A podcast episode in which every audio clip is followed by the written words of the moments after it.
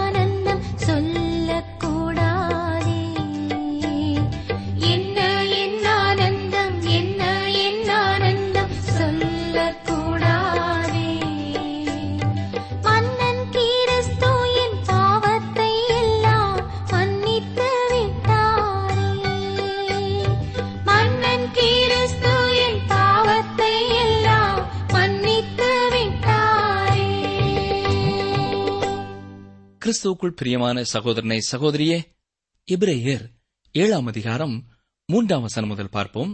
வாசிக்கிறேன். இவன் தகப்பனும் தாயும் வம்ச வரலாறும் இல்லாதவன். இவன் நாட்களின் துவக்கமும் ஜீவனின் முடிவும் உடையவனாயிராமல் தேவனுடைய குமாரனுக்கு ஒப்பானவனாய் என்றென்றைக்கும் ஆசாரியனாக நிலைத்திருக்கிறான்.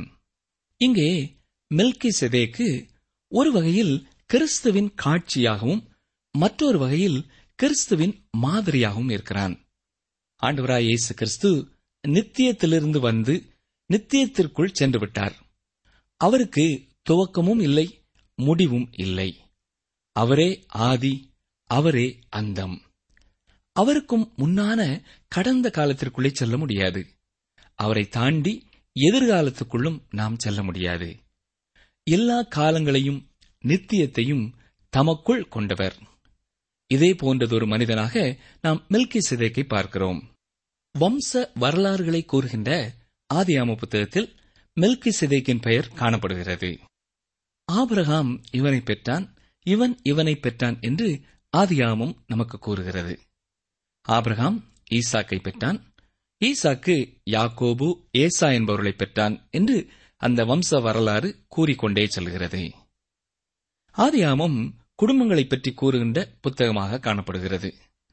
ஆனால் வம்ச அட்டவணைகளை கூறுகின்ற ஆதியாம புத்தகத்தின் பக்கங்களிலே திடீரென்று மெல்கி சிதைக்கு தோன்றுகிறான். எங்கிருந்து வந்தான் என்பதே தெரியாமல் வேதாமத்தின் பக்கங்களிலே காணப்பட்டு வந்த விதமாகவே வெளியேறியும் சென்று விடுகிறான். அதன் பின்பாக மில்கி செதேக்கு காணப்படவே இல்லை. மில்கி செதேக்கு ஆசாரியத்துவத்திலே ஆண்டவராகிய இயேசுவின் மாதிரியாக காணப்படுவதால் தேவன் மில்கி செதேக்கின் வம்ச வரலாற்றை கூறவில்லை. ஆண்டவராய் இயேசு நித்திய தேவனாகவும் ஆசாரியனாகவும் இருப்பதினால் மில்கி சிதைக்கு காட்சியாக இருக்கிறான். அவர் நித்தியமானவர் என்பதனால் எவ்வித மாறுதலுமின்றி தொடர்ந்து ஆசாரியனாகவே இருப்பார். ஆதியாமத்தில் சரியான தருணத்தில் மில்கி சிதேக்கு ஆபிரகாமினிடத்திலே வருகிறார். ஆபிரகாம் சோதிக்கப்பட போகிறான். யாராயிலும் ஒருவர் அவனை பலப்படுத்தி உற்சாகப்படுத்த வேண்டியதாயிருக்கிறது.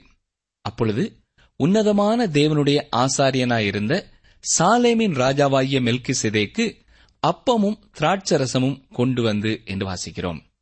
இங்குதான் வேதாமத்திலே முதல் முறையாக தேவன் உன்னதமான தேவன் என்று கூறப்பட்டிருக்கிறார். சோதோமின் ராஜா ஆபராமனிடத்திலே லோத்தையும் ஜனங்களையும் மீட்டுக் கொண்டு வந்ததற்காக உம்மை வாழ்த்துகிறேன் என்று வாழ்த்துகிறான். ஜனங்களை அடிமைகளாக வைத்துக் கொள்ள நீர் விரும்பவில்லை என்பது எனக்கு தெரியும். எனவே ஜனங்களை என்னிடம் ஒப்படைத்துவிட்டு மீட்டுக் கொண்டு வந்த பொருட்களை எல்லாம் நீர் எடுத்துக் கொள்ளும் என்று கூறினான். அந்நாட்களின் சட்டத்தின்படி மீட்டுக் கொண்டு வந்த பொருட்கள் ஆபிரகாமையே சேர வேண்டும். ஆனால் ஆபிரகாம் அதற்கு என்ன சொன்னான் தெரியுமா? கவனிங்கள் வாசிக்கிறேன் ஆதியாமும் பதினான்காம் அதிகாரம் இருபத்தி மூன்றாம் வசனம்.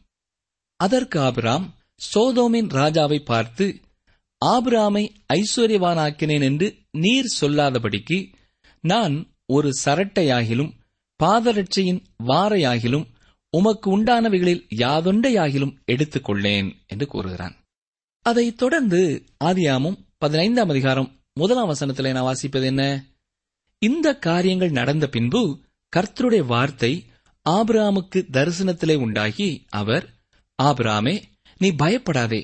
நான் உனக்கு கேடகமும் உனக்கு மகா பெரிய பலனுமாய் இருக்கிறேன் என்றார் என்று வாசிக்கிறோம். மெல்கி சிதைக்கு வந்து ஆபிராமிற்கு தொண்டு செய்கிறான். ஆண்டவராகிய இயேசு கிறிஸ்துவும் மகா பிரதான ஆசாரியனாக நமக்காக இன்று பணி செய்து கொண்டிருக்கிறார். நாம் இன்னமும் வளர்ச்சியடையாத சிறு குழந்தைகளாக இருப்பதனால் இயேசு கிறிஸ்து நம்மையும் நமது வாழ்க்கையையும் ஆசீர்வதிக்கிறார். பலவிதமான வேதனைகளையும் சோதனைகளையும் கடந்து செல்லும்போது இயேசு கிறிஸ்து நம்மை தூக்கி எடுத்து நமக்கு உதவி செய்கிறார். ஒவ்வொரு நாளும் நம்மை ஆசீர்வதிக்கிறார் என்பதை நாம் உணர வேண்டும். அது மட்டும் போதாது. கர்த்தர் நமக்கு செய்த நன்மைகளை நம்முடைய வாழ்க்கையில செய்த அற்புதங்களை நமக்கு கொடுத்திருக்கிற ஆசீர்வாதங்களை அடிக்கடி நாம் நினைவு கூர்ந்து மற்றவர்களோடும் அதை பகிர்ந்து கொள்ள வேண்டும். வானொலி நிகழ்ச்சி கேட்கிற அநேக சகோதர சகோதரிகள் நிகழ்ச்சிகள் அவர்களுக்கு ஆசீர்வாதமாக இருப்பதனாலே கடிதங்கள் மூலமோ தொலைபேசி மூலமோ தொடர்பு கொள்ளும் பொழுது கர்த்தர் செய்த நன்மைகளை பகிர்ந்து கொள்கிறீர்கள். அது நாம் சேர்ந்து கர்த்தரை துதிப்பதற்கு மிகவும் உதவியாயிருக்கிறது. ஒருவேளை எத்தனையோ ஆண்டுகளுக்கு முன்பதாக ஆண்டவர் உங்களுக்கு செய்த அற்புதங்களையும் நீங்கள் பகிர்ந்து கொள்கிறீர்கள். இதனால் ஆண்டோருடைய நாமம் மகிமைப்படுகிறது என்பதை நாம் உணர்ந்து கொள்ள வேண்டும். இங்கே என்ன பார்க்கிறோம்? அவனை ஆசீர்வதித்து வானத்தையும் பூமியையும் உண்டாக்கியவராகிய உன்னதமான தேவனுடைய ஆசீர்வாதம் ஆபிராமுக்கு உண்டாவதாக என்று ஆதியாமம் பதினான்காம் அதிகாரம் பத்தொன்பதாம் வசனத்திலே பார்க்கிறோம். தேவனுக்கு சொந்தமான பூமியிலே நாம் இன்று வாழ்ந்து கொண்டிருக்கிறோம். அவர் எல்லாவற்றையும் உண்டாக்கி நமக்கு கொடுத்து விட்டார். அவர் நமக்கு கொடுத்திருக்கிற எல்லாவற்றிற்காகவும் அவருக்கு நாம் நன்றி செலுத்திக் கொண்டே இருக்க வேண்டும். ஒவ்வொரு நாளும் அவருக்கு ஸ்தோத்திரம் செலுத்த வேண்டும். ஒவ்வொரு நிமிடமும் நாம் அவரை நினைத்து அவரை மகிமைப்படுத்த வேண்டும். எனக்கு அருமையான சகோதரனே சகோதரியே ஆண்டவர் நமக்கு கொடுத்திருக்கிற ஆசீர்வாதங்களை அறிந்து உணர்ந்து நாம் அவருக்கு ஸ்தோத்திரம் செலுத்த அழைக்கப்பட்டிருக்கிறோம்.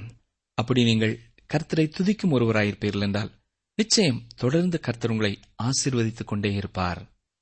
எவ்ரேயர் ஏழாம் அதிகாரம் நான்காம் வசனத்தை தொடர்ந்து பார்க்க போகிறோம். இங்கே கிறிஸ்து குற்றம் குறைவில்லாத ஒரு ஆசாரியனாக நமக்கு காண்பிக்கப்படுகிறார். வாசிக்கிறேன் எவரேர் ஏழாம் அதிகாரம் நான்காம் வசனம். இவன் எவ்வளவு பெரியவனாயிருக்கிறான் பாருங்கள். கோத்திர தலைவனாகிய ஆபிரகா முதலாய் கொள்ளையிடப்பட்ட பொருட்களில் இவனுக்கு தசமபாகம் கொடுத்தான். மெல்கி செதேக்கிற்கு ஆபிராம் தசமபாகம் செலுத்துகிறான். மெல்கி செதேக்கு தன்னை காட்டிலும் மேலானவன் என்பதையும் அவன் உன்னதமான தேவனுடைய ஆசாரியன் என்பதையும் ஆபிரகாம் உணர்ந்து கொண்டான். வசனம் ஐந்து லேவியின் புத்திரரில் ஆசாரியத்துவத்தை அடைகிறவர்களும் ஆபிராமின் அறையிலிருந்து வந்த தங்கள் சகோதரரான ஜனங்களின் கையிலே நியாயப்பிரமாணத்தின்படி தசமபாகம் வாங்குகிறதற்கு கட்டளை பெற்றிருக்கிறார்கள். ஆபிராமின் வழியிலே வந்த லேவியின் புத்திரர்களும் மெல்கி செதேக்கிற்கு தசமபாகம் செலுத்தினார்கள். இதனால் மெல்கி செதேக்கு ஆரோன் மற்றும் ஆரோனின் குடும்பத்தாரை காட்டிலும் உயர்ந்தவன் என்பது தெரிகிறது. நாம் தேவனுக்கு காணிக்கை கொடுப்பதனால் அவருடைய கர்த்தத்துவத்தை அறிந்து கொள்கிறோம்.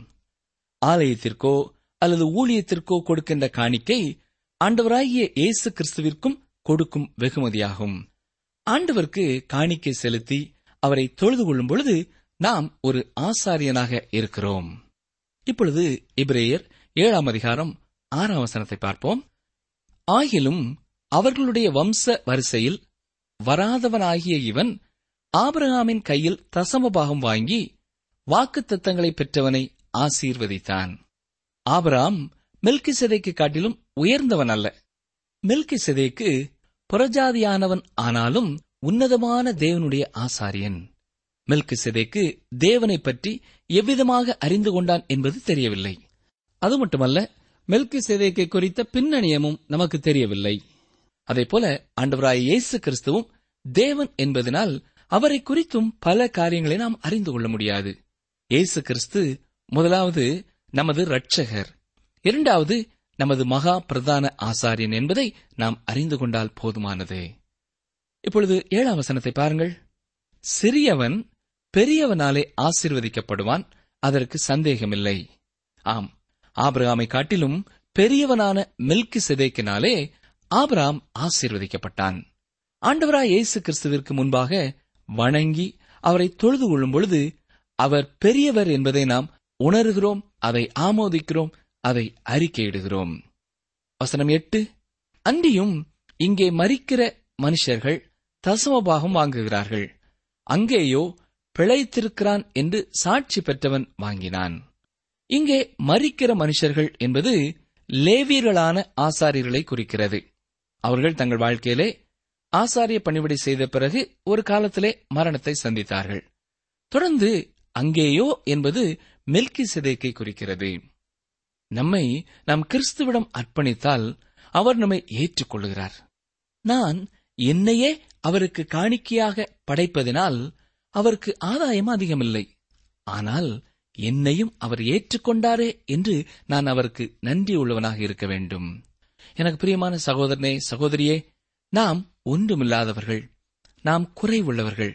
ஆனாலும் நம்மை அவருடைய சமூகத்திலே சென்று நாம் அர்ப்பணிக்கும் பொழுது அவர் நம்மை அப்படியே ஏற்றுக்கொள்கிறார். இது எவ்வளவு பெரிய ஒரு கிருபை எவ்வளவு பெரிய ஒரு பாக்கியம் இல்லையா? இவரையர் ஏழாம் அதிகாரம் ஒன்பது பத்து வசனங்களை பாருங்கள். அன்றியும் மெல்கி செதேக்கு ஆபிரகாமுக்கு எதிர்கொண்டு போனபோது லேவியானவன் தன் தகப்பனுடைய அறையில் இருந்தபடியால் தசமபாகம் வாங்குகிற அவனும் ஆபிரகாமின் மூலமாய் தசமபாகம் கொடுத்தான் என்று சொல்லலாம். பிரியமானவர்களே அதே போல ஆதாம் பாவம் செய்த பொழுது நானும் பாவம் செய்து விட்டேன். ஆதாமிற்குள்ளாக எல்லாரும் மறித்து விட்டோம். நாம் மறிப்பதற்கான காரணம் நாம் ஆதாமிற்குள்ளாக ஆதாமுடன் பாவத்திற்குள்ளாகி இருக்கிறோம். ஆனால் இன்று நான் கிறிஸ்துவுக்குள்ளிருந்தால் குற்றம் இல்லாதவனாக காணப்படுவேன். தேவன் என்னை கிறிஸ்துவுக்குள்ளாக பார்க்கிறார். நான் அவருக்குள் பூரணமானவனாக இருக்கிறேன். அவருக்குள்ளாக நான் ஏற்றுக்கொள்ளப்பட்டிருக்கிறேன். இந்த மாபெரும் ஆவிக்குரிய உண்மை மிகவும் எளிதான நடையிலே கூறப்பட்டுள்ளது. இப்பொழுது இப்ரேயர் ஏழாம் அதிகாரம் பதினோராம் வசனத்தை பார்ப்போம். அல்லாமலும் இஸ்ரவேல் ஜனங்கள் லேவி கோத்திர ஆசாரிய முறைமைக்குட்பட்டிருந்தல்லவோ நியாயப்பிரமாணத்தை பெற்றார்கள்? அந்த ஆசாரிய முறைமையினாலே பூரணப்படுதல் உண்டாயிருக்குமானால் ஆரோனுடைய முறைமையின்படி அழைக்கப்படாமல் மெல்கி சிதைக்கினுடைய முறைமையின்படி அழைக்கப்பட்ட வேறொரு ஆசாரியர் எழும்ப வேண்டுவதென்ன? ஆரோனின் ஆசாரியத்துவம் முடிவடையாததாக இருக்கிறது. அது ஒருபோதும் பூரணத்துவத்தையும் தேவனோடு கூட முழுமையான ஐக்கியத்தையும் ஏற்படுத்தவில்லை. அது ஒருபோதும் மீட்பையும் தேவன் மக்களை ஏற்றுக்கொள்ளக்கூடிய நிலையையும் ஏற்படுத்தவில்லை. ஆரோனின் ஆசாரியத்துவம் லெக்கை அடையவில்லை என்று சொல்லலாம். எனவே நமக்கு கிறிஸ்து தேவையானவராய் இருக்கிறார். வசனம் பனிரெண்டு ஆசாரியத்துவம் மாற்றப்பட்டிருக்குமேயானால் நியாயப்பிரமாணமும் மாற்றப்பட வேண்டியதாகும். ஆம் நாம் மோசையின் நியாயப்பிரமாணத்திற்கு கீழ்ப்பட்டவர்கள் அல்ல. இதை ரோமர் ஆறாம் அதிகாரத்தில் நாம் தெளிவாக பார்க்கிறோம். மோசையின் நியாயப்பிரமாணம் ஆரோனின் ஆசாரியத்துவத்திற்கு உட்பட்டது. மோசையின் நியாயப்பிரமாணத்தில் அவர்கள் இரத்தத்தை செலுத்தினார்கள். மோசையின் நியாயப்பிரமாணமும் ஆரோனின் ஆசாரியத்துவமும் ஒன்றோடொன்று இணைந்து காணப்படுகிறது. வசனம் பதிமூன்று பதினான்கு வாசிக்கிறேன். இவைகள் எவரை குறித்து சொல்லப்பட்டிருக்கிறதோ அவர் வேறொரு கோத்தரத்துக்கு உள்ளானவராயிருக்கிறாரே. அந்த கோத்தரத்தில் ஒருவனாயிலும் பலிபீடத்து ஊழியம் செய்ததில்லையே. நம்முடைய கர்த்தர் யூதா கோத்தரத்தில் தோன்றினார் என்பது பிரசித்தமாயிருக்கிறது. அந்த கோத்தரத்தாரை குறித்து மோசே ஆசாரியத்துவத்தை பற்றி ஒன்றும் சொல்லவில்லையே. அருமையானவர்களே ஆண்டவராய் இயேசு கிறிஸ்து லேவி கோத்திரத்திலே பிறக்கவில்லை. அவர் யூதா கோத்திரத்திலே தோன்றினவரானபடியால் அவர் இந்த பூமியிலே ஆசாரியனாக பணியாற்ற முடியாது. லேவி கோத்திரத்தாரே ஆசாரிய பணி செய்வதற்கென்று பிரித்தெடுக்கப்பட்டவர்கள் தெரிந்தெடுக்கப்பட்டவர்கள். ஆனால் இயேசு கிறிஸ்து லேவி கோத்தரத்தான் அல்லாதபடினாலே ஆசாரியத்துவம் மாற்றப்பட வேண்டியதாய் இருக்கிறது என்று சொல்கிறார். இப்பொழுது எப்ரேயர் ஏழாம் அதிகாரம் பதினைந்து முதல் பத்தொன்பதாம் வசனம் வரை வாசிக்கிறேன். அல்லாமலும் மில்கி சிதேக்கு ஒப்பாய் வேறொரு ஆசாரியர் எழும்புகிறார் என்று சொல்லியிருப்பதினால் மேற்சொல்லியது மிகவும் பிரசித்தமாய் விளங்குகிறது. அவர் மாம்ச சம்பந்தமான கட்டளையாகிய நியாயப்பிரமாணத்தின்படி ஆசாரியராகாமல் நீர் மெல்கிசதேக்கின் முறைமையின்படி என்றென்றைக்கும் ஆசாரியராயிருக்கிறீர் என்று சொல்லிய சாட்சிக்கு தக்கதாக அழியாத ஜீவனுக்குரிய வல்லமையின்படியே ஆசாரியரானார். முந்தின கட்டளை பலவீனம் உள்ளதும் பயனற்றதுமாயிருந்தது நிமித்தம் மாற்றப்பட்டது. நியாயப்பிரமாணமானது ஒன்றையும் பூரணப்படுத்தவில்லை. அதிக நன்மையான நம்பிக்கையை வருவிப்பதோ பூரணப்படுத்துகிறது. அந்த நம்பிக்கையினாலே தேவனிடத்தில் சேர்கிறோம். இந்த பகுதியானது வரப்போகிற மேசியாவை குறித்து நூற்று பத்தாவது சங்கீதம் கூறிய தீர்க்க தரிசனம் என்று சொல்லலாம். கிறிஸ்து மரித்தோரிலிருந்து உயிருடன் எழுந்ததினால் அவர் ஆசாரியராகிறார். அவர் முடிவில்லாத நித்திய ஜீவனை உடையவர். இயேசு கிறிஸ்து இந்த உலகத்திலே வந்து முப்பத்தி மூன்றரை ஆண்டு காலம் வாழ்ந்து இறுதியிலே எனக்காகவும் உங்களுக்காகவும் மறித்து பரலோகம் ஏறி பிதாவின் வலது பாரசத்திலே வீற்றிருக்கிறார். இப்பொழுது அவர் முடிவில்லாத நித்திய ஜீவனை உடையவராய் இருக்கிறார். அதோடு கூட அவர் எனக்காகவும் உங்களுக்காகவும் பரிந்து பேசுகிற ஆசாரியனாகவும் இருக்கிறார். மோசையின் கட்டளைகளும் மோசையின் நியாயப் பிரமாணங்களும் மனிதனுக்கு தேவையான பரிபூரணத்தை கொடுக்க முடியாமல் போனபடியால் அது பயனற்றதாகிவிட்டது. நாம் கிறிஸ்துவின் மூலமாக தேவனிடத்திலே சேருகிறோம். ஆண்டவராய் இயேசு கிறிஸ்து குற்றமற்ற ஆசாரியனாகவும் நிரந்தரமான ஆசாரியனாகவும் இருக்கிறார். பிரியமானவர்களே அவர் நமக்கு ரட்சிப்பை அருளி செய்திருக்கிறார். தேவன் நம்மை ஆதாமிலிருந்து எடுத்து கிறிஸ்துவுக்குள்ளாக வைத்தார்.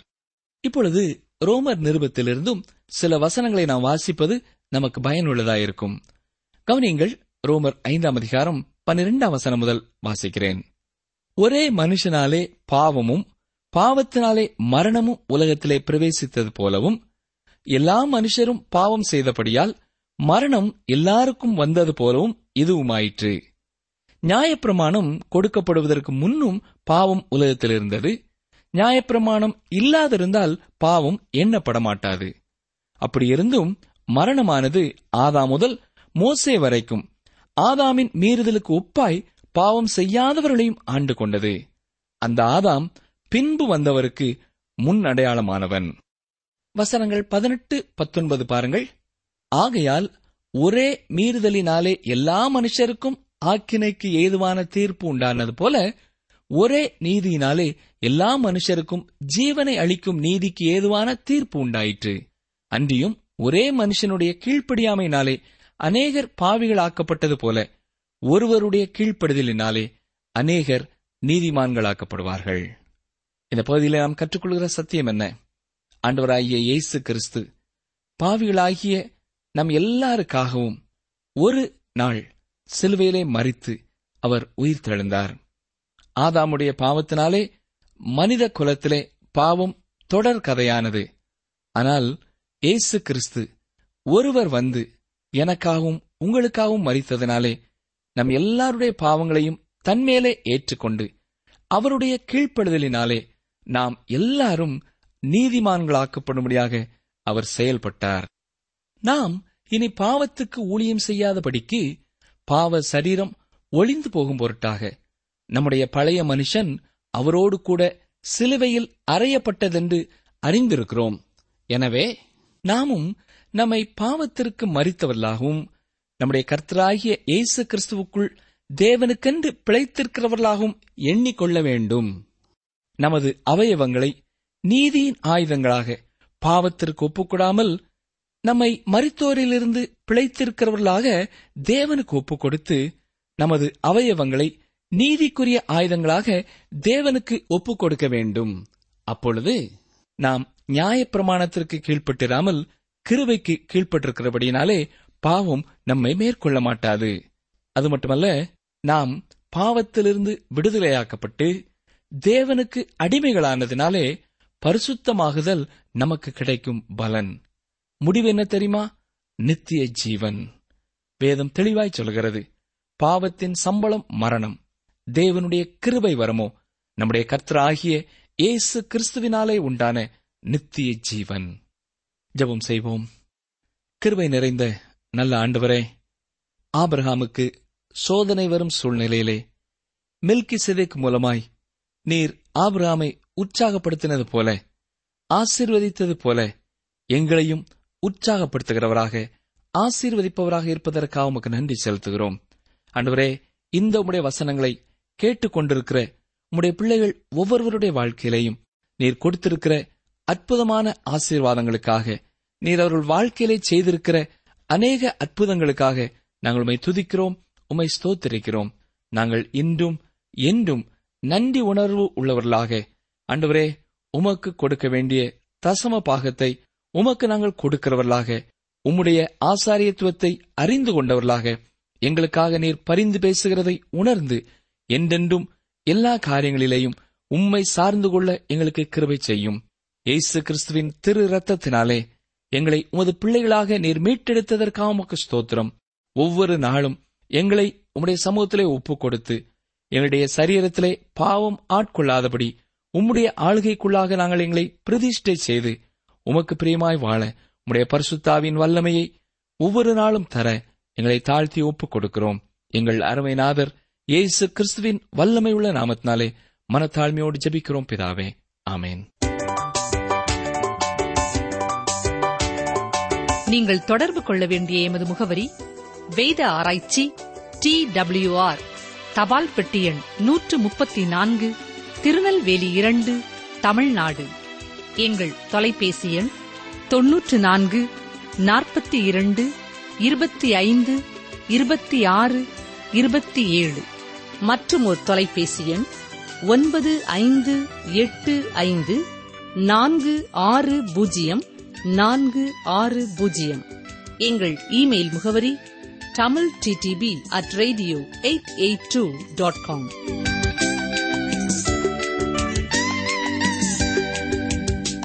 நான் அவர்களுடைய தேவனாகிய கர்த்தர் நான் அவர்களுக்கு செவி கொடுப்பேன். சகரியா பத்தாம் அதிகாரம் ஆறாம் வசனத்தின் பின்பாகம். நான் அவர்களுடைய தேவனாகிய கர்த்தர் நான் அவர்களுக்கு செவி கொடுப்பேன். சகரியா பத்தாம் அதிகாரம் ஆறாம் வசனத்தின் பின்பாகம்.